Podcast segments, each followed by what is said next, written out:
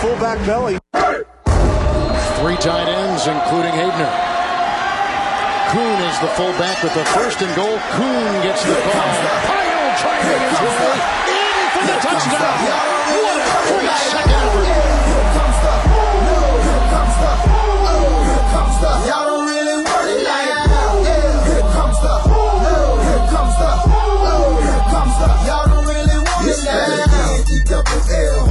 Hey, everybody, and welcome to episode number four of the fourth season of the Fantasy Fullback Dive brought to you by the good folks at the Roto Street Journal.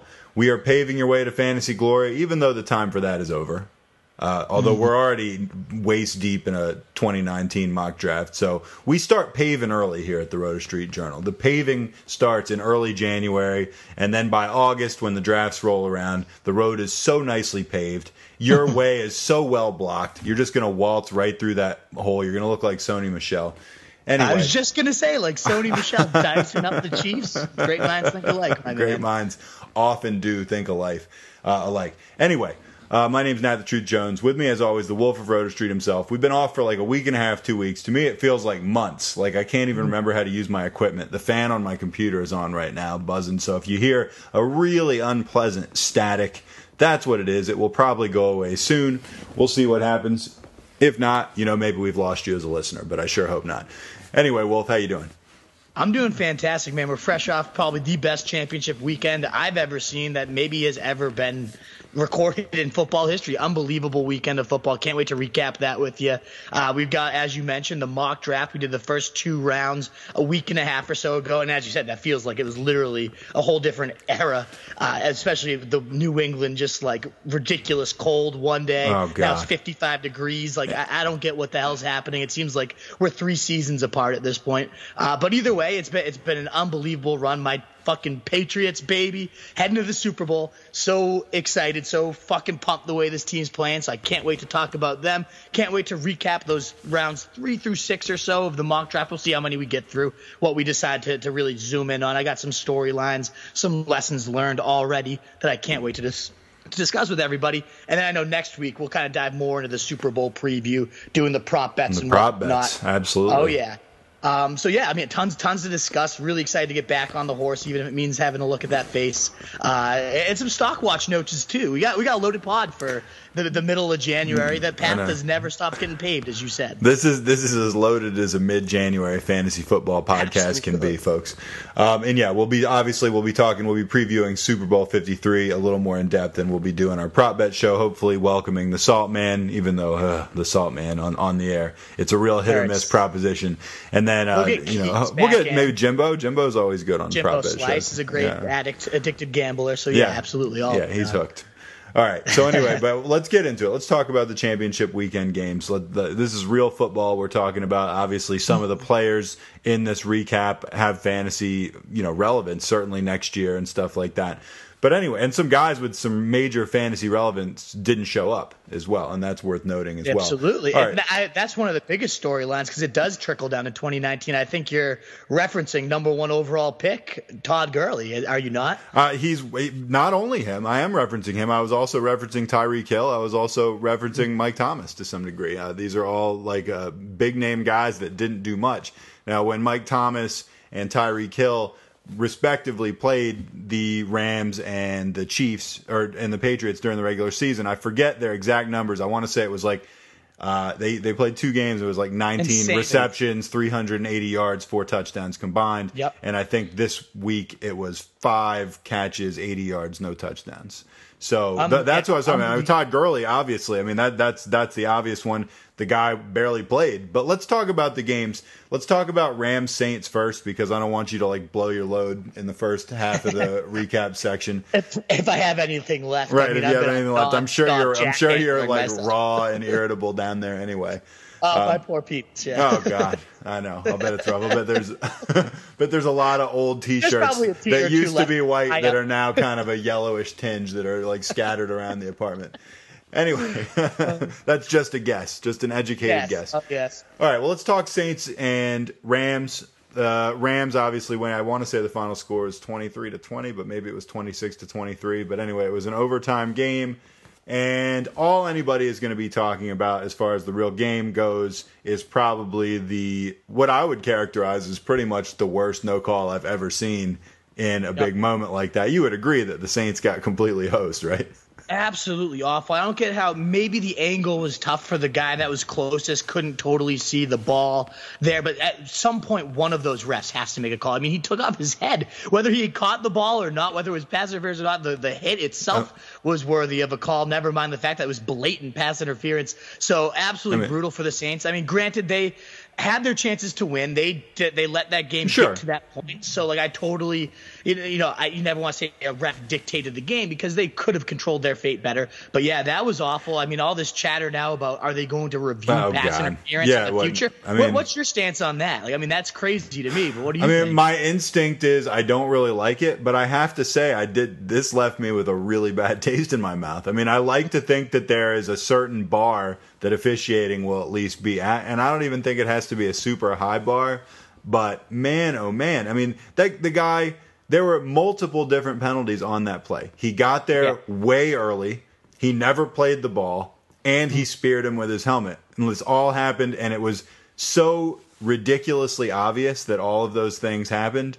And for for there to be no flag on that play, I, I mean, I don't know. That that did cost them the game, and we can we 100%. can we can look back at it and say, yeah, you know, they shouldn't have thrown on first down, uh, you know, when, at the two minute warning or something like that. Yeah, that's all true. And you can nitpick yeah. a game. The fact is, like, if they make the correct call in that situation, the Saints are going to the Super Bowl. By the way, I think the Saints probably a tougher matchup for the Patriots also uh, in the Super I, Bowl. I don't hate it. Yeah, no, no I don't I'm sure you don't. I I had been going all all playoffs. I've been saying uh, Saints will win the Super Bowl, and I thought that if the Patriots played the Saints, that was the Patriots' best chance to get blown out. Yeah. Um, no, I, I mean, yeah. in my opinion, similarly, it's like if if it did become reviewable, I just one, I don't want games to ever be dictated on a call like this, and, and such a humongous game at that. But at the same time, is it worth the can of worms that it would open up to make pass interference suddenly reviewable? Like clearly, this was a 10 out of 10 pass interference, all, that penalty, whatnot. But what happens with the gray area? What happens when it's like a a seven? Like it, yeah, it was probably pass interference, but it wasn't called. Like, is there going to be shades? Of, to me, that can of worms would not be worth the you know it's this human error. It's part of the game. It's happened multiple times. People in baseball have had their you know perfect games blown off of a ump call and things of that nature. It happens. It sucks. I'd be irate if I was a Saints fan, but at this end of the day, I don't think there's anything you can do. I don't know how you would change it and make it better and not ruin just the pace of the game and, and make challenges just this complete I, clown show moving forward. So I, I think no I basically agree with you. That said, who the the person or people responsible for this should probably lose their jobs, and I don't oh, say oh, yeah. and I don't say that lightly. I mean, I know these are real people and stuff, but it's like you know this is this is who's going to the Super Bowl. Like the wrong team's going to the Super Bowl, and everyone knows uh-huh. it. Everyone knows yep. it. It's not like the refs a, have secret. admitted it at this point. Yeah, everyone's admitted it. Everyone except yeah. that coward Goodell who hasn't gotten up and said anything, which he should, right. but he won't because right. he's like the biggest puss in the world. Anyway, um, yeah, and I mean, like noteworthy in that game, uh, Michael Thomas did not much. Kamara looked like a monster, I have to say. Oh, he's going to be such a beast. I dude. thought that he was going to slice the Patriots up completely if they played, but anyway, and I, th- I, mean, and I stand by that. Williams did to us, right. as we're about to get to in, in a, a, few minutes.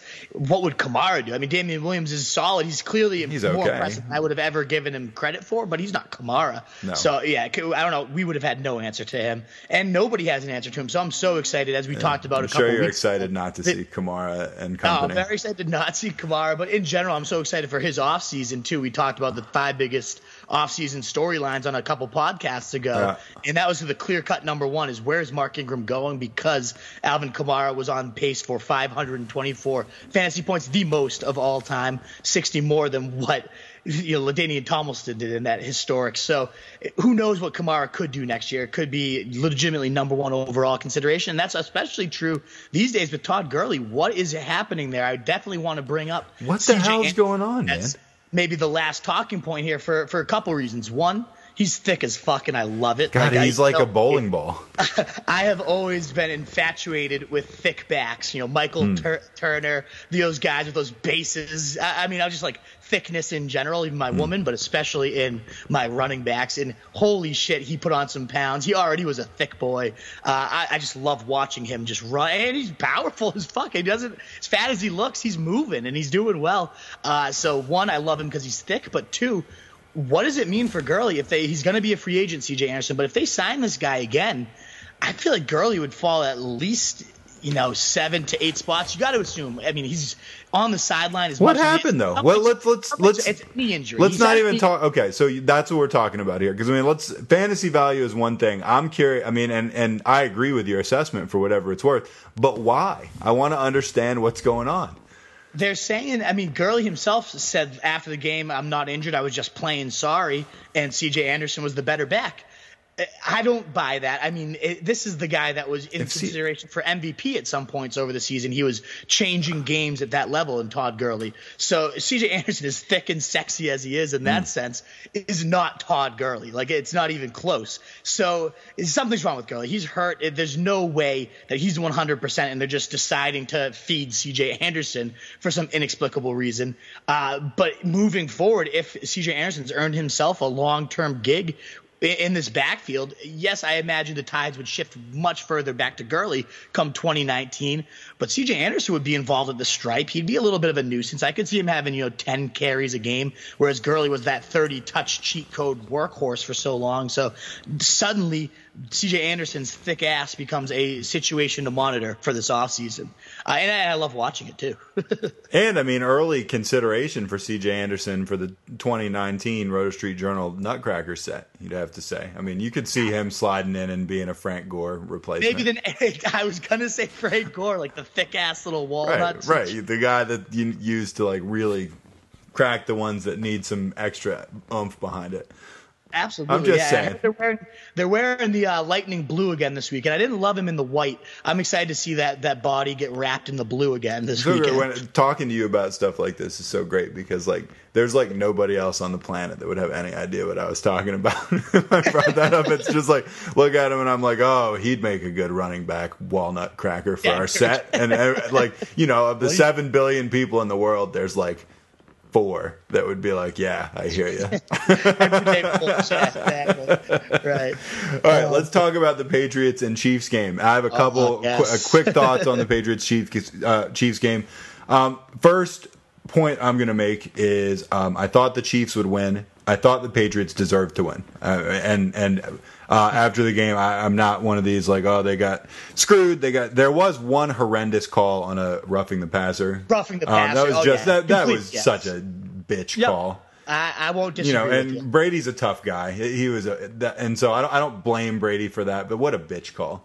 Um, other than that, I still think Like the Patriots tapped on the deserve to win. pad, yeah. um, I want to say this about Andy Reid. What are you doing deferring at the start of the game? Like, t- get take the ball, you idiot. Like, I know this was like you know seventy minutes before, like of game time before the end of the game, but I, I that left me with bad vibes the second the game started. I was like, what's this guy doing? Like, absolutely. Give I mean, Mahomes the, whole- ball, you moron. You're gonna like give Brady the ball and let him go eight minutes to start the game, which is like exactly what happened. Hundred percent what happened. It was so unbelievably sexy to watch us come out that way. Uh, just grind off eight minutes, keep Mahomes on the sideline as long as we did. Just wear out that pathetic run defense. I mean, if there's one MVP, and yes, I agree fully. You know, the whole game script going into it was you can't get down early as a Patriot, or else you're screwed because that offense just piles on points. And if you have to abandon your run game, and and suddenly they can just put their ears back and blitz you all all day long, you're in trouble with against that defense. But thankfully, the complete opposite happened. We get it. We grind it out with you know eight minute drive as you mentioned, and that MVP of the, this entire offseason, I mean this entire postseason, and really the entire year for the Patriots has to be that offensive line. I mean, as a former lineman myself, I just love nothing more than solid line play. I wanna- They have been. Go ahead. They, I mean, like what I looked at the stats today: zero sacks in the postseason, one hurry, like a, a slight hit against the Chargers at a meaningless point of the game, and the running lanes have just been unbelievably gaping. And I love the concept Scarnecchia's using, uh, you know, the pulling and the clear outs and this it's unbelievable how big Trent Brown is and how well they use him pulling around the edge and just clearing out linebackers. It's just ridiculous what Scarnecchia's created in terms of a blocking scheme here. And it's clear that that, that line has been what's really truly the engine of this ridiculous postseason run. It's been out of this world. Uh, and that's what I think tr- truly is the biggest strength of this team right now. I want to include in that offensive line thing that you're talking about, I want to include Gronk in that because, oh, yeah, man, absolutely. he's a great blocker. Like, I mean, you know, so he's he's a really great. I mean, is there a better blocking tight end out there? I mean, maybe. I mean, I, I so. maybe there is, and I and just not high profile enough for me to go. But the guy, the guy is a legitimately great blocker. People can say what they want about Gronk, uh, but he's a team guy. He really is, yeah. and uh, you know, props to him. You know, even though I was not pulling for the Patriots, I appreciate excellent football, and man, he he puts them out there. A couple other thoughts on the game. Absolutely. Um, Pat Mahomes is the is I, I, mean I'm the truth, but he's also the truth. Uh, oh yeah, that, he's that, the truth. That that guy is uh, you know that that guy might be in the Nutcracker set for a while now. A hundred percent. I know. I mean.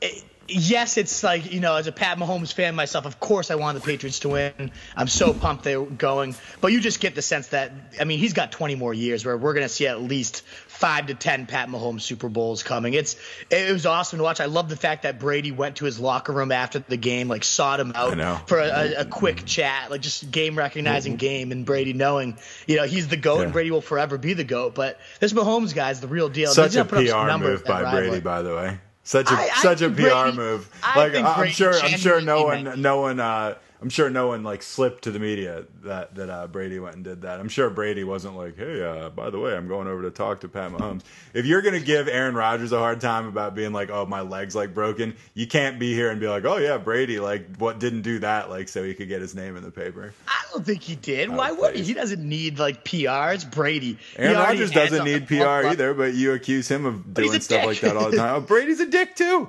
Look, nah, you can you Brady's can pull for Brady. You can pull for Brady and you can think he's the goat, and he might be.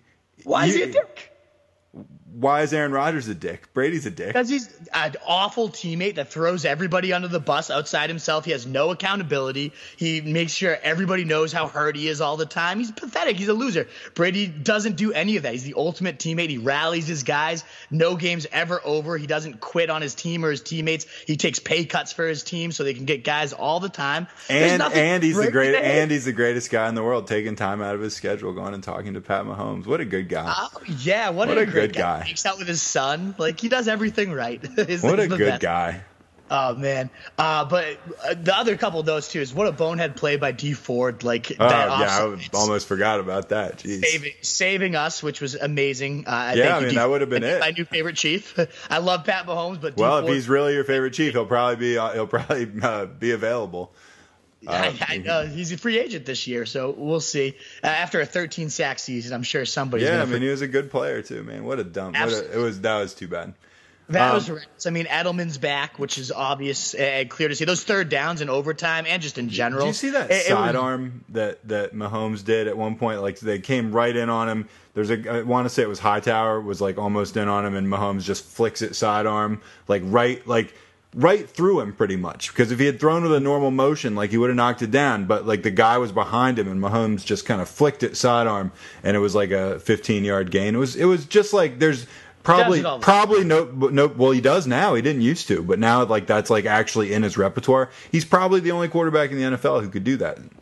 And yeah, uh, or the only 100%. one who does do it. I mean the the guy's really really good. It's hard to pull against him in general.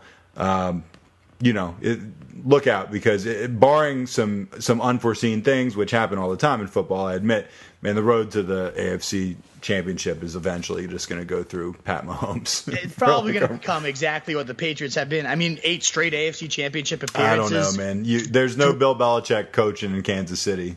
No, I mean Reid, as smart as he is, as great of an offensive mind he is, he is such a bonehead when it comes I mean, to late he's game. blown like, so many. Didn't, didn't things. give his defense a single timeout. Like let those guys rest. We just kept driving it right yeah. down their throat. It's not like you're gonna like be able to take those timeouts. Were you listening to Tony Romo, by the way? Just basically oh. like basically like saying oh, exactly oh, what was gonna happen on every play, and saying that, like saying like, yeah, yeah. they should probably call a timeout. yeah, exactly. Yeah, J- James White's gonna have to pass protect so they can hit Edelman over oh, the middle. Of the Gronk, they're probably gonna go to Gronk on the right side this time. Oh, you, you, know yeah. who would have been better coaching the Chiefs than Andy Reid? Tony Romo.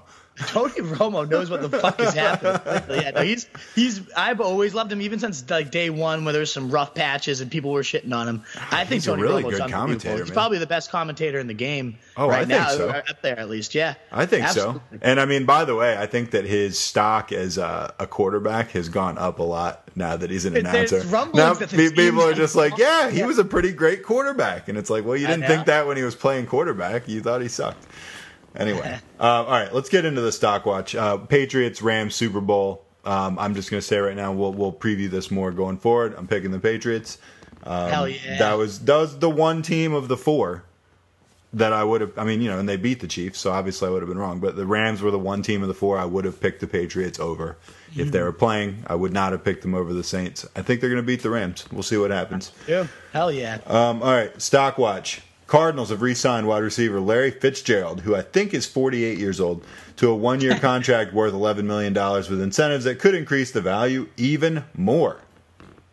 Absolutely, and I mean that's a pretty hefty penny to pay for someone that you I mean, coming into the offseason, you wouldn't say they're going to make Larry Fitzgerald the focus of this passing game, but 11 million's right up there in the top 15 or so contracts. It suggests that they're still heavily committed to this guy as a weapon in their offense, and it's going to be a whole new offense. Our guy CJ's writing a great breakdown of Cliff Kingsbury right now, and uh, for all his faults as a coach, in terms of abandoning the run game and not defense at all and never winning more than eight games as a college coach. This guy's coordinated, Cliff has, some of the most explosive offenses have reached the memory. I mean, Pat Mahomes being one of those those leaders, those juggernauts who was developed underneath Kingsbury. So I'm really excited to see what Fitz can do in this last maybe hurrah, this ride off into the sunset. Every single year he's too old and he's that unsexy pick that nobody wants and you find him in round I mean in our mock draft I got to think round 10 and that was before we knew he was fully coming back out of retirement. This is a guy that consistently puts up quality wide receiver two numbers, if not low end one numbers.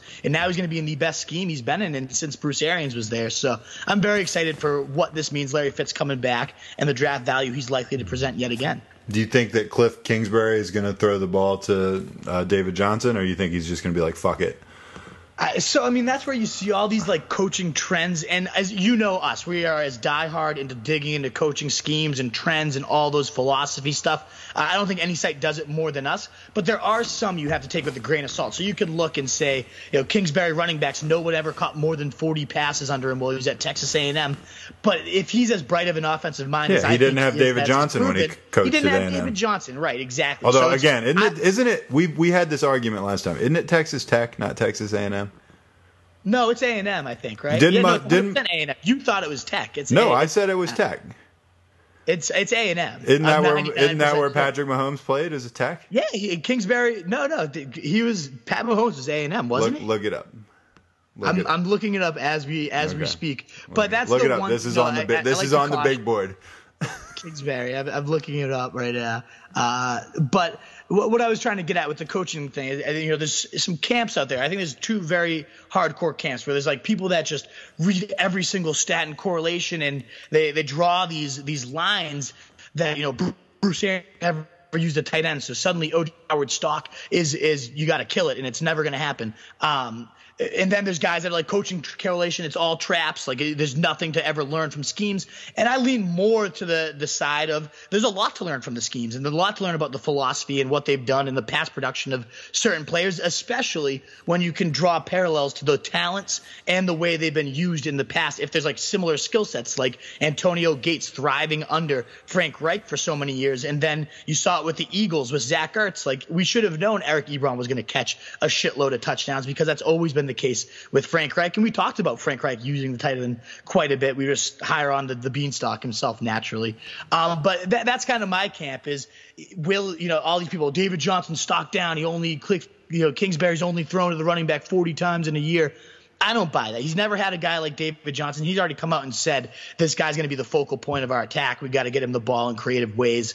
Uh, I think he will be able to get him the rock. I just need him to have an offensive line. I mean, they, their offensive line is so embarrassingly bad that I still can't get too excited about David Johnson if he's going to be running into a brick wall the entire day.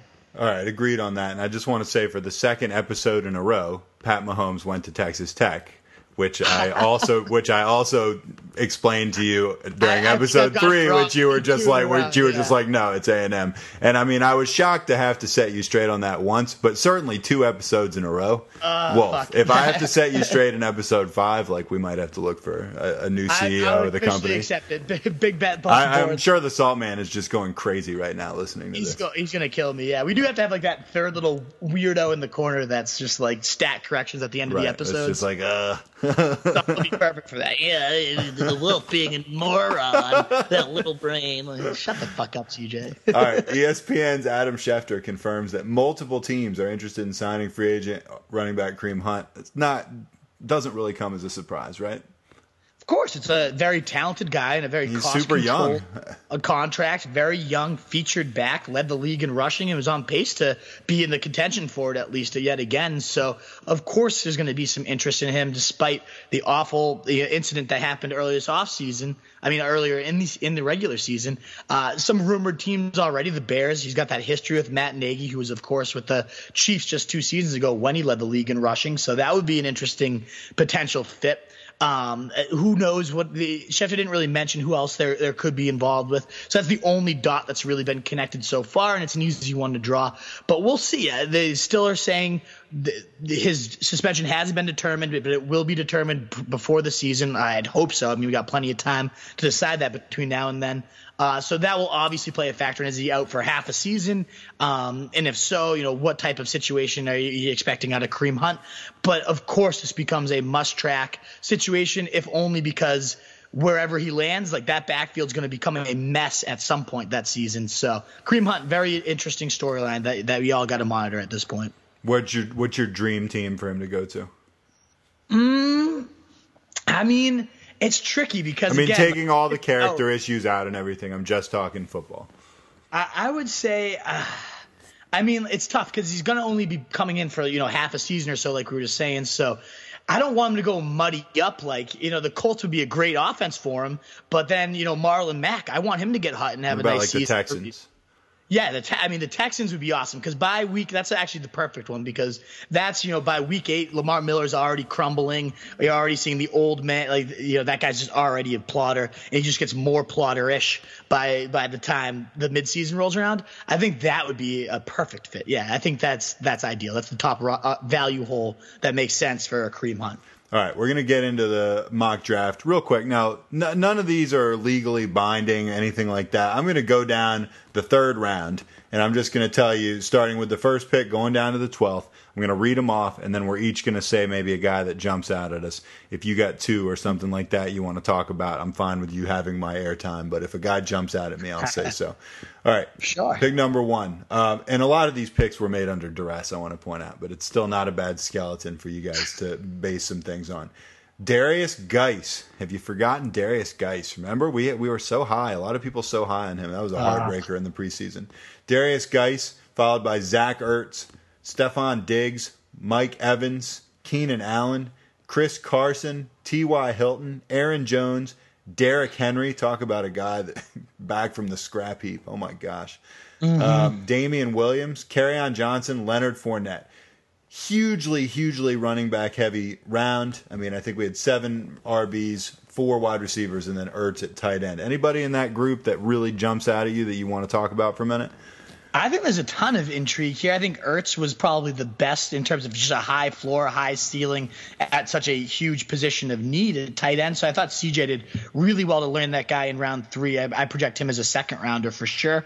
Uh, a guy, I, I, mean, the guy I got, I really love, especially now that Matt LaFleur is there, is Aaron Jones. Uh, such an explosive yeah. talent that has been misused for years. You know, he's only been in the league for two seasons, but Mike McCarthy has been a complete bonehead with this guy. I mean, they're, they last year he only had 15 plus carries in three games. They were two and one in those games versus two and seven in the games where he had fewer than 15. Uh, thankfully, Matt LaFleur, very run heavy scheme. We'll get into a really nice breakdown of him at some point, but very run heavy scheme. His whole offense is about marrying the run and pass games, and you have to have a strong run game to do that. So the last three offensives he's he's been a part of have all been in the top 10 or so uh, in terms of run pass percentage. They very run heavy, uh, top three in rushing yards with the Falcons, top five with the, the Rams. So very productive offense. We saw you know Henry obviously take over um, late season in a second run heaviest scheme uh, with the Titans last year. So a LaFleur offense has had a lead back touch the ball 15 plus times,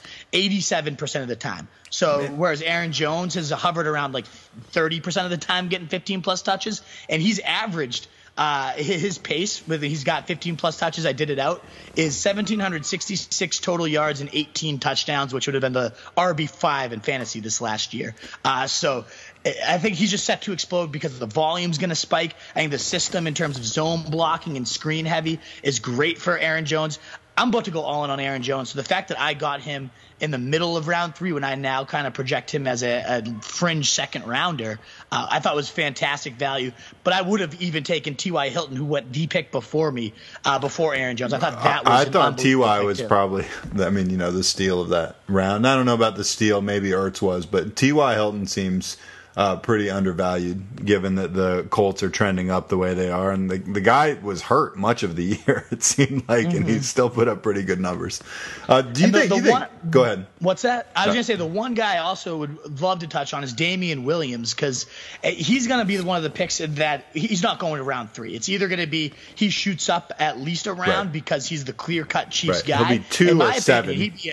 He'd be like a fringe first rounder, right? The, the bottom of round one, if he is that clear cut Chiefs guy. Right now, he is. I mean, we've seen what he's been producing six touchdowns over his last four games. He's been the RB2 over that span. This guy's been an absolute monster since he got the opportunity, and he's looked really good. Of course, he's a product of the most explosive offense in the league. I'm not going to pretend like Damien Williams is elite talent, but if he's that lead guy in this unbelievable situation, there's no doubt at this point he can get it done, and he can get it done with serious volume volume. So he's a guy that I think could be a steal right there for Hegs, or he could go crumble if they sign Mark Ingram and then Damien Williams is just the backup. So he's the guy that I would say out of this round's like the most you must monitor style guy. Is there anybody else you want to touch upon? I mean, I was just going to ask you, do you, th- you think Derrick Henry is just going to break a bunch of people's hearts next year? I mean, I get why he's high on this list, oh, but it's oh, like, come man. on. I mean, like, like you you can't feel too good picking the guy in the third round. Like, and, and it's like you might be getting a real steal. You really might. Like, he might be a first right. round guy, but like you can't feel confident, right? It's it's hard to. I mean, obviously he exploded and looked like a different running back, like genuinely looked like a different running back over that late season stretch. He claims, you know, Eddie George fired him up. I don't know how much of that you need to buy. I'm sure other coaches were telling him, "Hey, you're not finishing your run. Stop running like a little bitch." But hey, for whatever reason, he says Eddie George was the one that lit the fire, and he clearly was running like a man possessed down the stretch run there. So if he got that type of workload, then round three would be an unbelievable steal. He'd be a, a depend. He should be a first rounder. He was the number one running back from weeks 13 you know, the fantasy playoffs. He was unbelievable.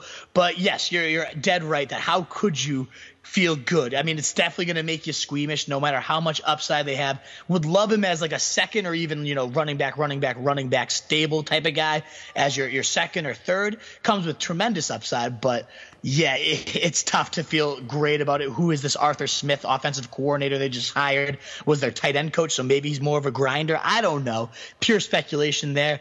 Uh, but here, I think it makes sense. I think towards the middle of the third round, the the risk is awful, bottom barrel, you know, zero floor, but the ceiling is top you know five running back overall. Right. So this makes sense to me, and I, I think that's a solid value for Roto JT. Yeah, I don't think it was a bad pick. I just would be cringing. That's all. And I yeah, am cringing. Absolutely. We'll see what happens. I but, like the receivers that fall in this too. I mean, Keenan, Mike Evans, T.Y. Hilton, all of those guys, I'd be very comfortable. Diggs, who you took, I, I think that I like the other three a little bit more than Diggs, who you took over them. Uh, but any of those guys, I'm okay with as my number one, which is again why I love that running back, running back strategy. If this is what I'm going to have availability at, at wide receiver, I'm all in on going running backs early. All right, let's go down to the fourth round. Uh, we still got good players in the fourth round. It was really we're going to stop after the sixth because after that it just becomes a shit pile. But anyway, Yeah. the fourth round: uh, AJ Green, Robert Woods, Sony Michel, Philip Lindsay, Devonta Freeman, James White, Tarik Cohen, George Kittle, Marlon Mack, Doug Baldwin, Jerick McKinnon, Jordan Howard. I mean, all all solid players there. I mean, there's a few that that gives me pause, but I mean, these are all these are all guys you still want on your fantasy team, right? A hundred percent. I mean, I'm very impressed with this entire round. Outside of Jordan Howard, I think that pick just makes me want he to throw up. Maybe I'm biased, uh, but when you look at the next few picks of the fifth round, you'll see like Jordan Howard over these guys. I, I hate that pick by Duck. I just hate Jordan Howard because he ruined my season in many leagues. Sure. Uh, so fuck you, Jordan Howard. Very nice public service announcement for him. But other than that, I thought this this round was completely littered with talent. The only real unknown there is Jerick McKinnon, who could be a top ten back. We were all in on this guy and his fit in the Shanahan scheme till he got hurt. So I loved everything about this. I thought George Kittle in particular by Keegs. I thought Kittle I mean, was a I great went, pick.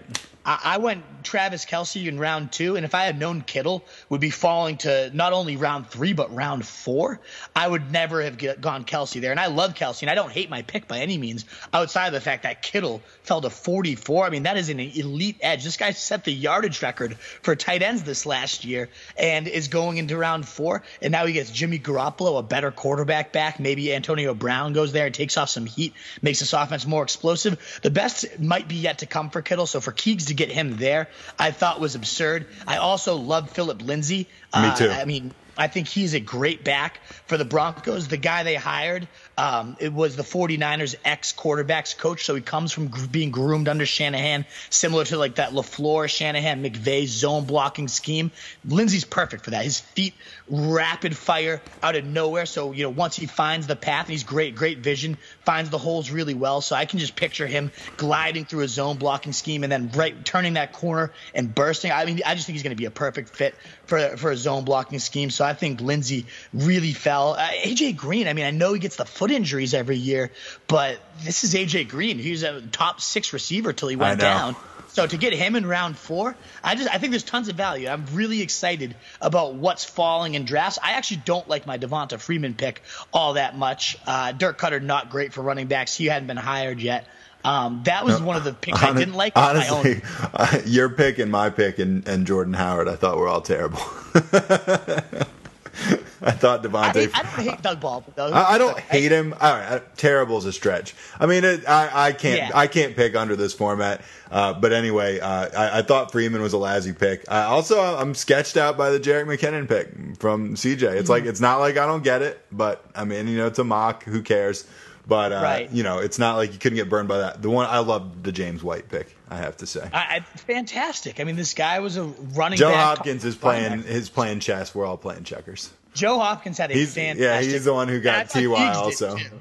Yeah, I mean, Keegs when you looked at his team, I was like, holy fucking shit. After round four, I, I, his, and he just keeps getting better. So Yeah. I liked all those. Uh, the one thing with Freeman that I will say is Tevin Coleman is a free agent, so it could become a, a Freeman But Freeman, but. Freeman might, but Freeman's. I think he might be done. Like, I mean, I, you know, I, I, I looked at him and he doesn't pass the eye test to me, and it's like I just, I, he looks kind of like a washed-up running back to me. So I, I, I'm not interested in Freeman.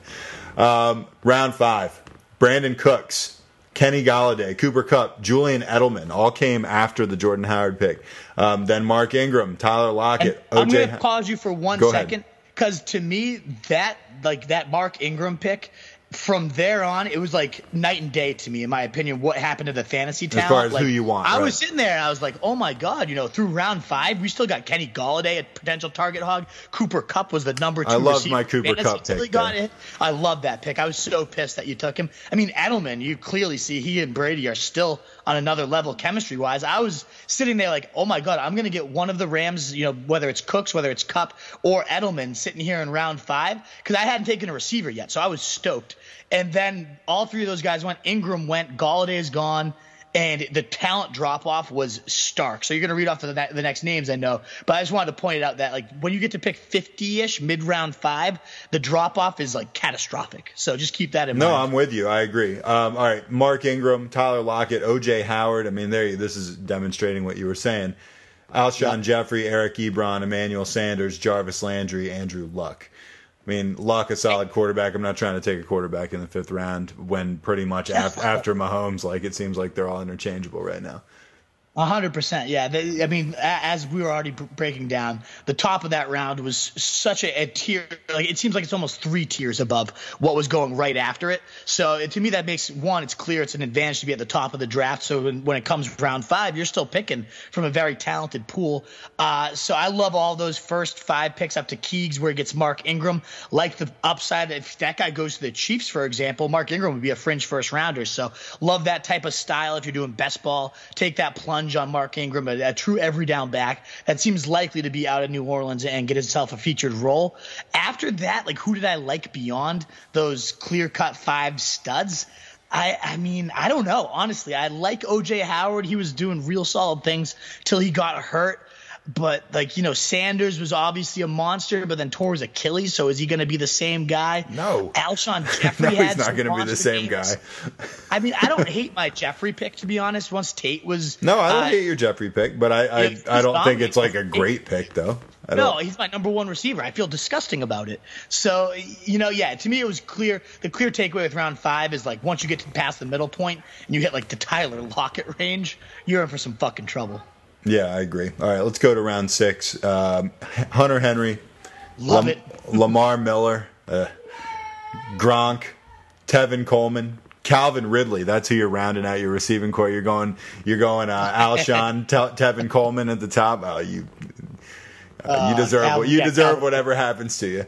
Marvin yeah. Marvin Jones, Sammy Watkins, Allen Robinson, Dante Pettis, Mike Williams, Robbie Anderson. Corey Davis. And uh, this is noteworthy because uh, come like seventh round or so, I had no idea who to pick because this uh, stupid program we were using didn't like have a big board or anything like that where people were like still up there. And so the Wolf and I would have these heated back and forths on text where he'd just be like, just pick someone. I was like, I don't know who to pick. I don't know who's there. And then he would just, he would like roll his eyes and be like, come on, you moron. And then he would like lay out like six receivers. And I remember this because he laid out six receivers. I was like, after he had like lectured me about this and he's like gave me a bunch and then I was like, all right, Allen Robinson. And then he goes, actually Robinson's already been picked. and yeah. I was just like, you just lost all your moral high ground, you dipshit. Oh, anyway, uh, that that's the sixth round, and you can see like you're you're scrape. You got some high upside potential guys, but I mean you're scraping the bottom of the barrel now.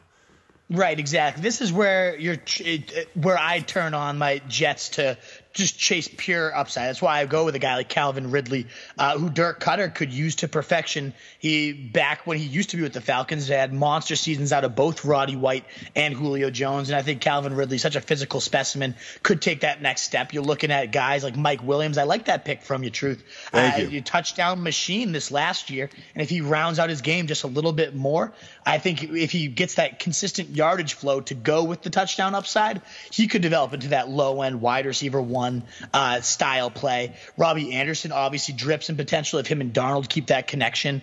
Uh, Corey Davis was a target hog for stretches, but you know how much I fucking hate that guy. So yeah, this is just like it's good to know now already that once you hit round six, you should be just chasing the highest possible ceilings. And that's why I love like the Hunter Henry pick. I fucking love that could be that next, you know, top three, four tight end that ranks alongside Kittle and Ertz and those guys that you can find in round six. I don't think there's going to be a ton of them this year, but I think Hunter Henry does drip in that style of upside. So I, I did like that the the staff, the Roto staff crew, all these picks that you just riled off seem to be like people are chasing upside. So the Wolves have been trained quite well that they already know, all right, there's no floors anymore. Let's go after the highest possible ceilings. Yeah, and I like even though it was very haphazard my picking in the first six rounds, I do like the fact that I landed a receiving corps without a without a specific alpha dog. But I did end up uh, at the end of the day having Stefon Diggs, Doug Baldwin, Mike Williams, and Cooper Kupp, and mm-hmm. I think they're all solid and all have like pretty substantial upside. So I felt pretty good about that. Not not nailing one of the absolute studs in the first two rounds. I felt like I rounded that up pretty well. Now I would have to. I'm gonna have to find a tight end, which I mean I basically punted on that position. Um, and quarterback. I mean, by the way, folks. Quarterback, you guys, we, we come in um, seventh round. I mean, who who is gone at this point? I think Luck is gone, and I think Mahomes is gone, and that's it. So if you're yeah. reaching on a quarterback before that, you're nuts, in my opinion.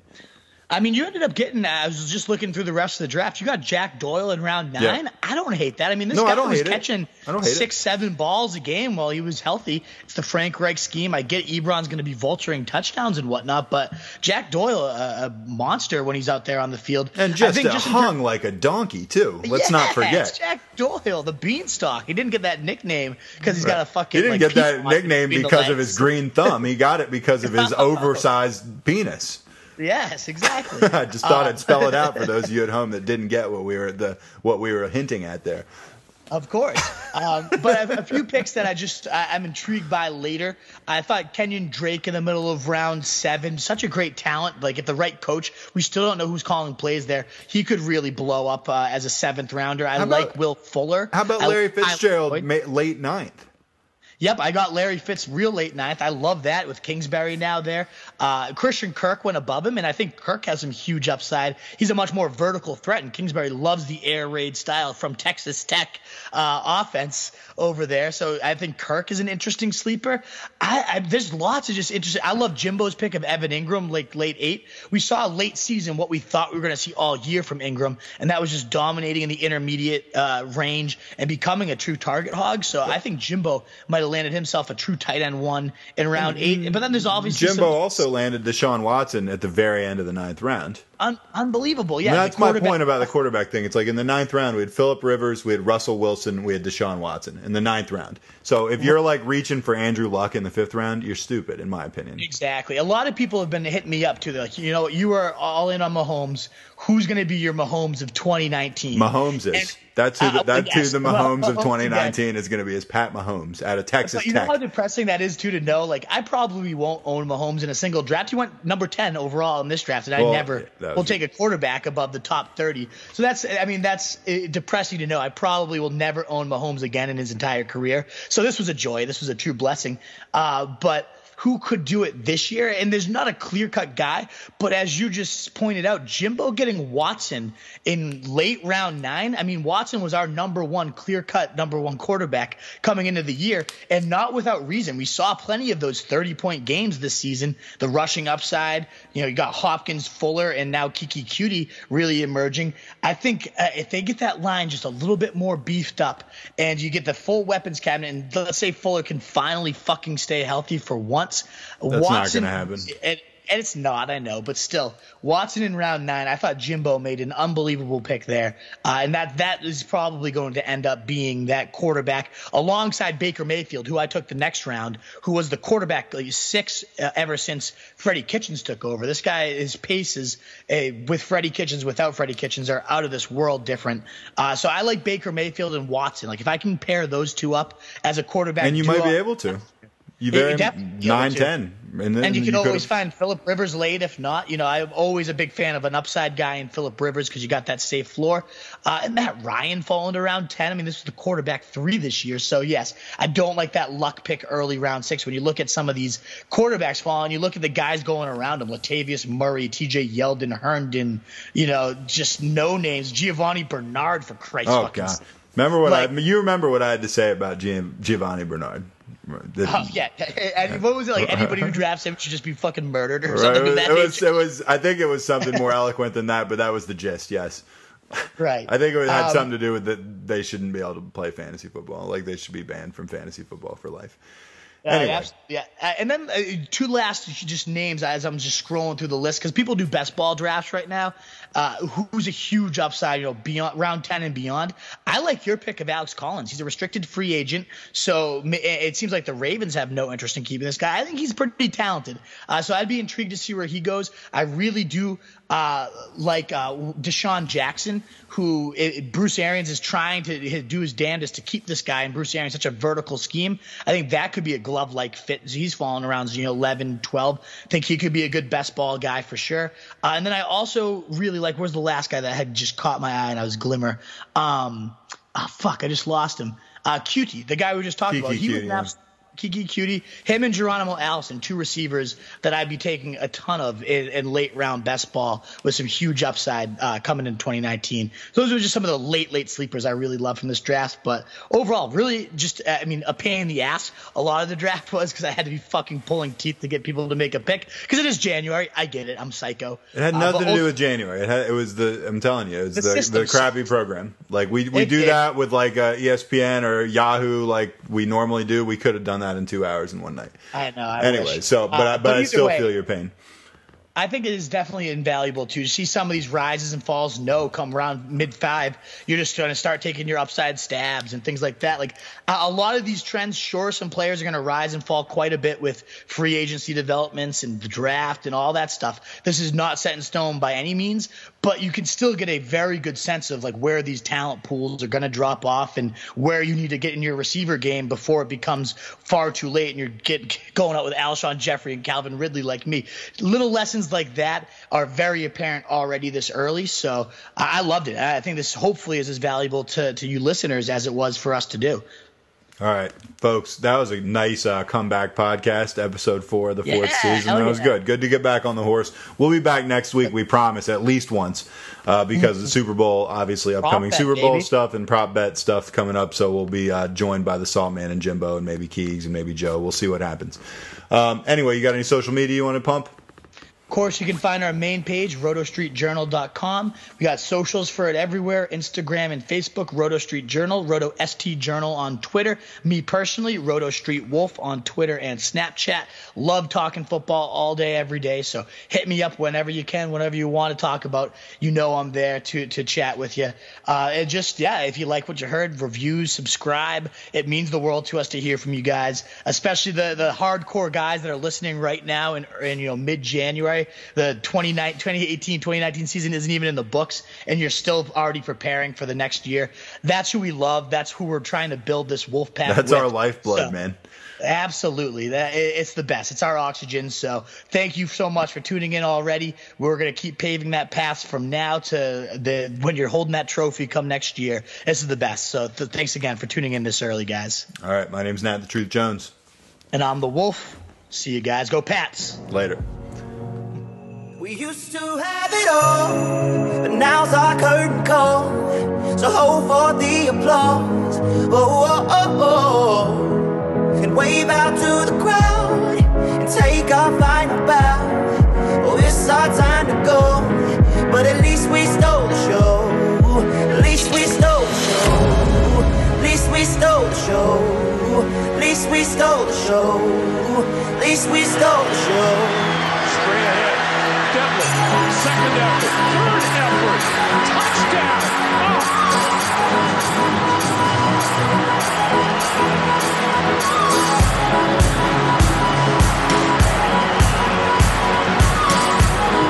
That's pretty awesome. That's old-fashioned football right there, folks.